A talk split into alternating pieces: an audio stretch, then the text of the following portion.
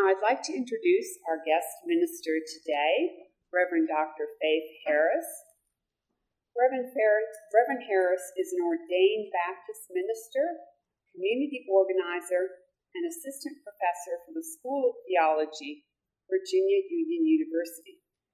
Dr. Harris is also vice chair for Virginia Interfaith Center for Public Policy, chair of Virginia Interfaith Power and Light, and a member of the Governor's Environmental Justice Advisory Council.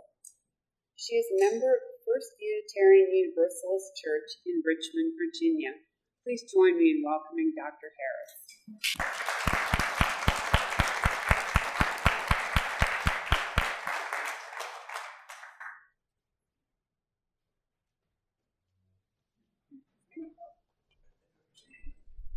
Good morning. Good morning. I'm very grateful to Dean Wanderer, who invited me here today and made sure that I knew everything I needed to know and made sure that I was here on time. The only problem is that I forgot something at home, or not at home, but in our hotel room, and I was going to take a minute and ask my husband if he would go get the blue bag, because it's really important for our conversation after. The blue bag in the hotel room. And you can leave that here. Sorry, it's so wonderful to have husbands to come and share and help out when we forget the things that are important.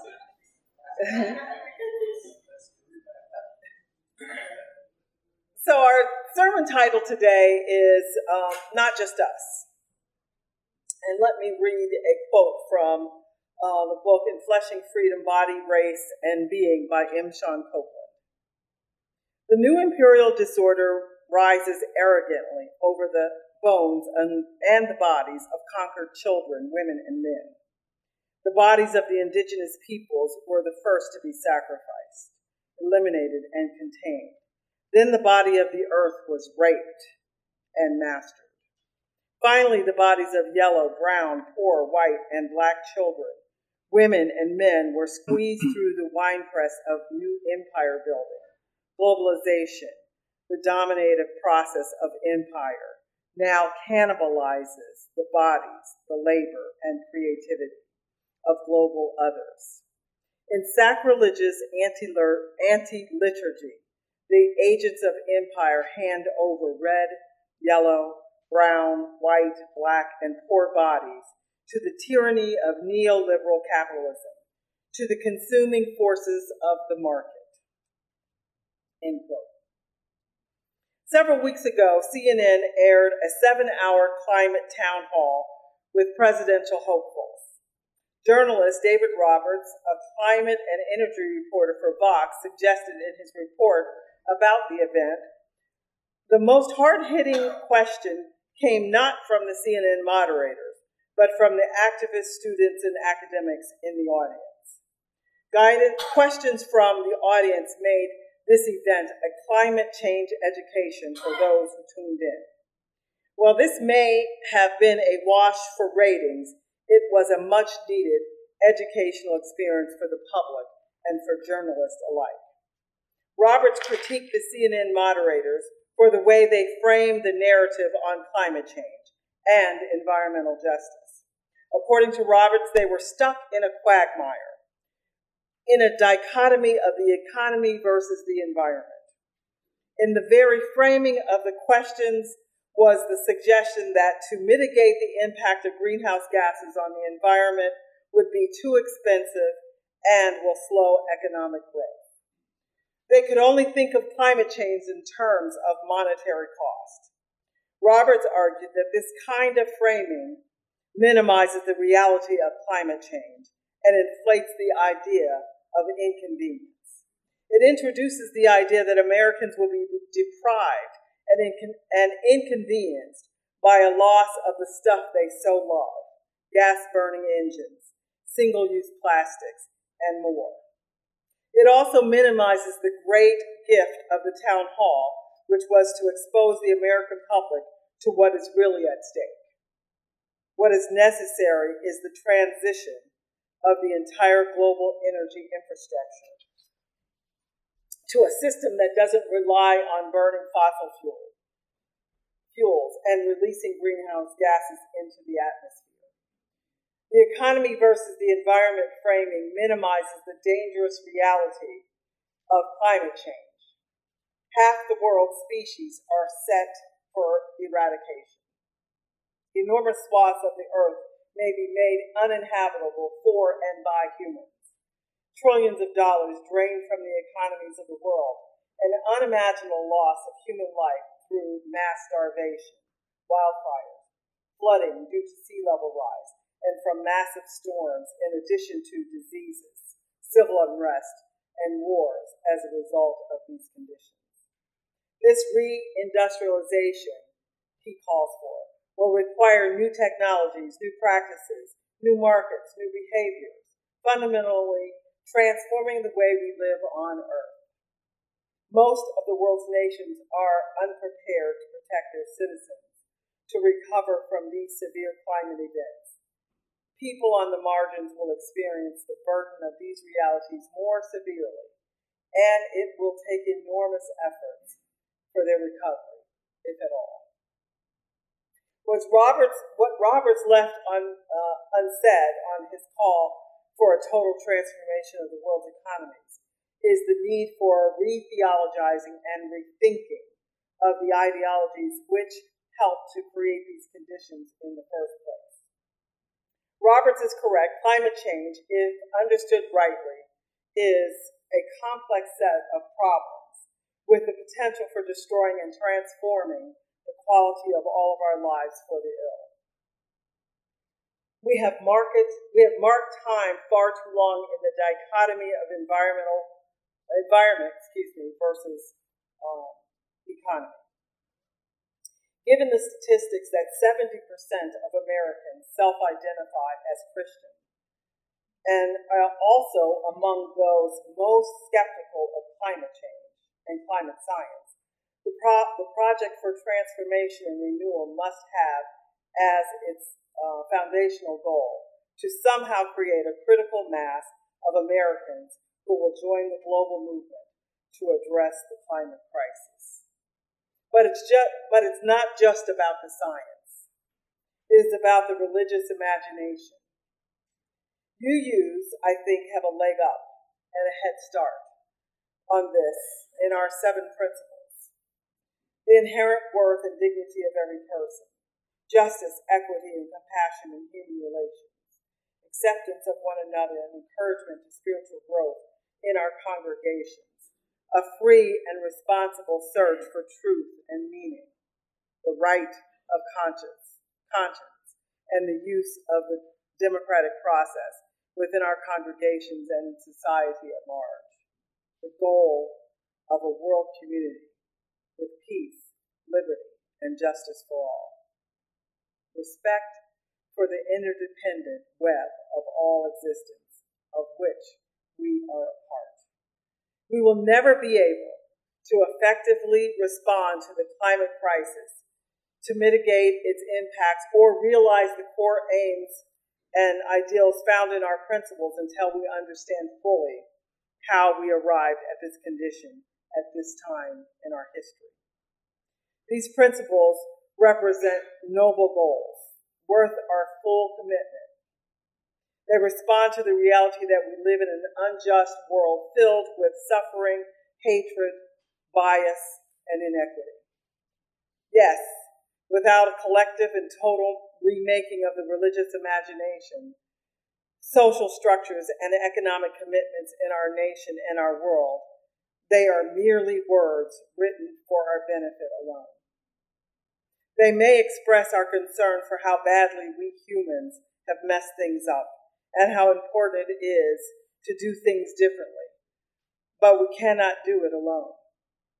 We will need allies to usher a world community with peace, liberty, and justice for all. There are ideological forces which support the corporatization of every facet of our lives. They are impediments to the goals of the reindustrialization and the mitigation of climate change. Put in religious terms, it is a collective and systemic idolatry defined as the love of luxury, the insatiable quest for wealth and power, blinding our will to act on climate. A recent study by the Yale University program on climate communication found that there has been some movement on the part of self-identified Christians over the past 8 years, with about 50% of the respondents who self-identified as Christians expressing some desire to mitigate climate change, or global warming was the term they used.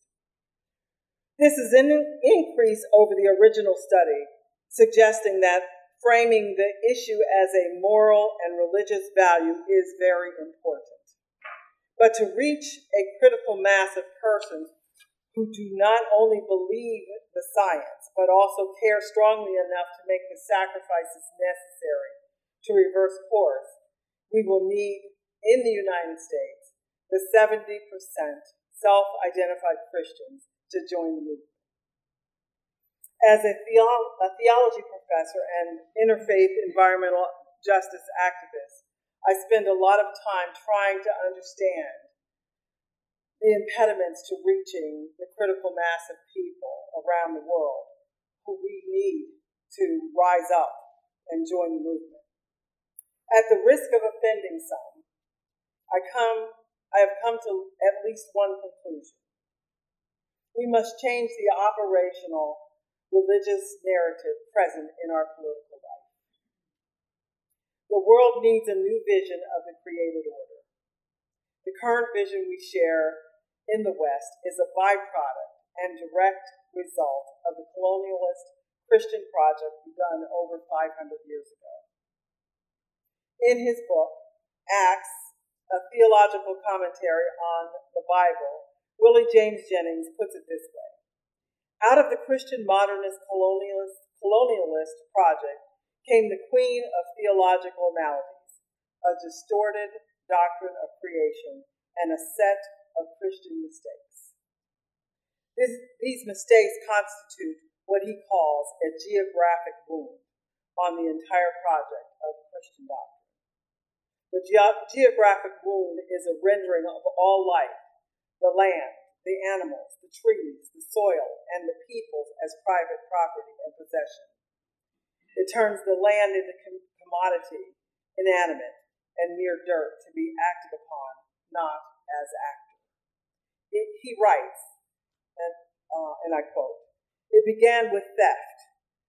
We must never forget that the land was being taken and the animals captured and killed at monstrous rates. The plants and the landscapes were being altered irreversibly over decade after decade, and century after century. Peoples in the colonized world were being forced to think themselves in disoriented ways, away from the land, away from the animals, and into racial encasements, forced to isolate their bodies from the land, now turned to private property. Christians forced them to do this, and imagined this was the right thing to do, because this is how they, saw things, isolated bodies, and privatized land, end quote.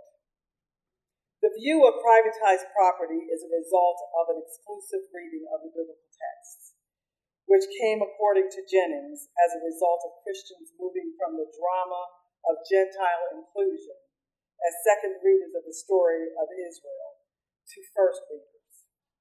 The Bible tells the story of the first reader, that is, the story of Israel. I often tell my students the biblical text is to read the biblical text by imagining themselves at the Chicago O'Hare Airport, reading over the shoulder of a rabbi who is reading over the shoulder of his nearest ancestor, who is reading over the shoulder of their ancestor, and so on and so on. Rather than remain in the role of second reader, Christians moved to the position of first readers, dislodging Israel as first and claiming the story as their own.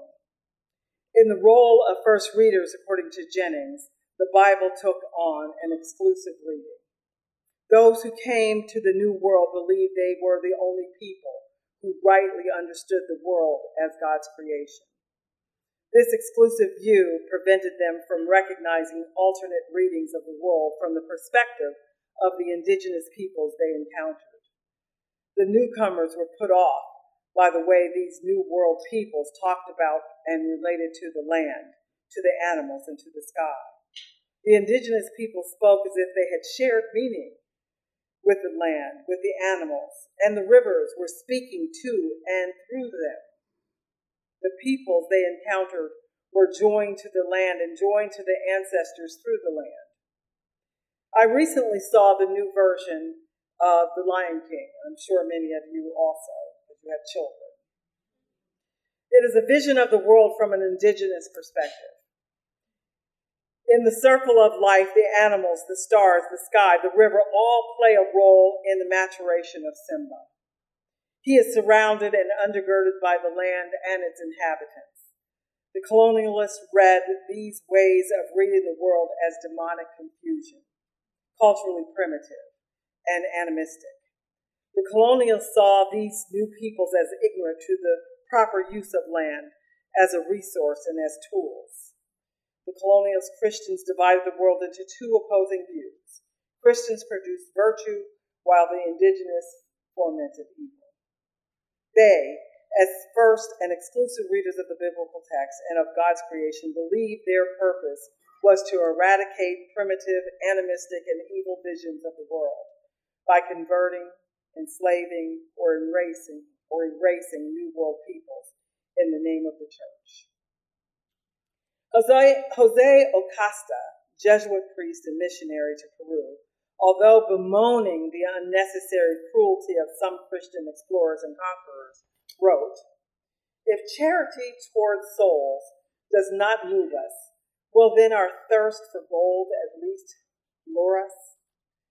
And just the incredulity of the Israelites caused the salvation of, just as the incredulity of the Israelites caused the salvation of the Gentiles, so now the avarice of Christians is converted into the cause of the evangelicalization of the Indies. The wisdom of the eternal Lord, who employs human vices as a means of spreading the Christianity to regions of the world that otherwise offer no incentives to explorers, merchants, or empires.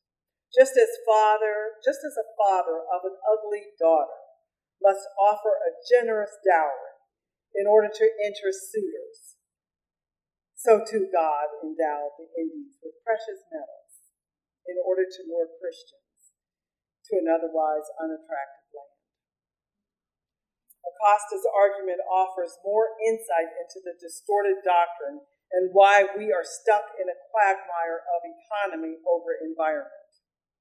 The newcomers held a vision of natural life where the world waited to be occupied, manipulated, and reordered for the good. Colonialists saw the world as passive and divinely given gift to be possessed and used. Reading the world through this lens led to the tragic inability to see the world beyond possession. It spread throughout the colonial world and remains in place even today. Today, we may not want to see ourselves in this story. This vision of the environment is operational, however, in our government, in our economy, and our national narrative. Land, wind, animal, plant, season, and sunlight do not resound to us or resound through us as they should. Instead, we have lost the ability to hear and see and sense the land. We have lost our connection to the moral vision created by story, memory, and relationships to place and land. In the Bible, moral vision and formation is always related to place and the stories place holds for its people. The Bible suggests a moral universe woven into the geography. of the earth. In the Bible, the earth speaks. Simba learned this lesson as he saw his father's image in the river, in the sky, as he peered into them. He heard his father's voice as he listened deeply to the wind. Jennings argues that the earth itself is to speak to us, and a moral vision is mediated by the earth itself. Paying attention to rock and wind and sky and moral vision meant to be coordinated by the earth itself. Listening to the earth, being attuned to the wind, to the plants, to the animals, we are to embody an active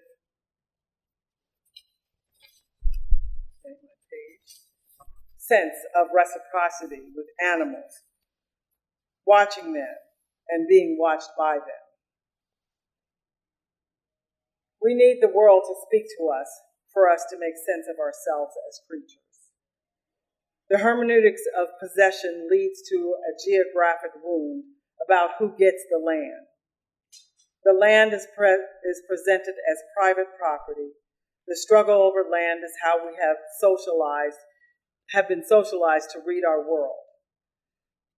Unrelenting territoriality becomes the most important question. The reading of the world by indigenous peoples is one antidote to the idea of land as possession and as private property. Putting ourselves in the place of second reader instead of first. What then do we have to offer as a resolution to this problem of distortion of the doctrine of creation and disconnection with land? Jennings revisits the story of Jesus' incarnation. He offers a reading of Jesus as in tune to the earth and joined with us as a creature, morally shaped and identified with the ground, with the tree, with the plant, with the animal, with the life, with them and in them. He listened to the creation, and creation spoke through him. As an indigenous person, Jesus shared a deep connection to the earth, to the land, to the animals, not as possessions, but possessed by it. Like other indigenous people who make sense of themselves through their joining to place, sky, mountain, rivers, trees, and animals, Jesus joined the creaturely life of human existence, incarnate with all life. UUs have the seventh principle, respect for the interdependent web of all existence, which we are a part, which may serve as a bridge to make allies with our brothers and our sister Christians.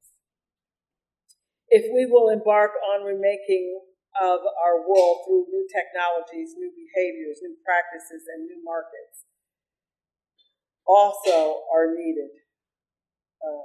is needed new theology and new vision of our world.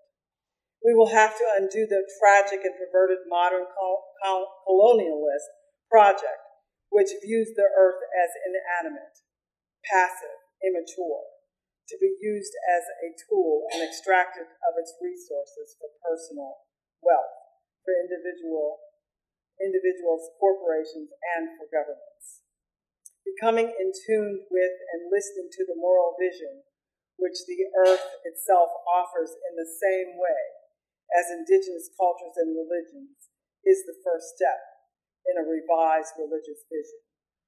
In this nation, where 70% of the peoples claim a Christian identity, we cannot undo the harm resulting from the Queen of Maladies and the distorted doctrine of creation, where land is only seen as private possession and its purpose commodity, without re-theologizing of our moral universe. If we are to mitigate global warming and its effects, the relationship between the earth and we, its creatures, must be refocused in the minds and hearts of our leaders, our corporations, and the public. We have not won this argument through science and technology, or even economic incentives, and we will not. As Willie Jennings demonstrates, the religious and moral imagination is a force which remade the entire world in its image over the course of 500 years. It remade the world into a distorted, perverse version of true reality, with a return to the role of creature among creatures, humans as creature among creatures. We might muster the moral imagination and the ability to persuade the 70% for the sake of generations to come. Maybe so.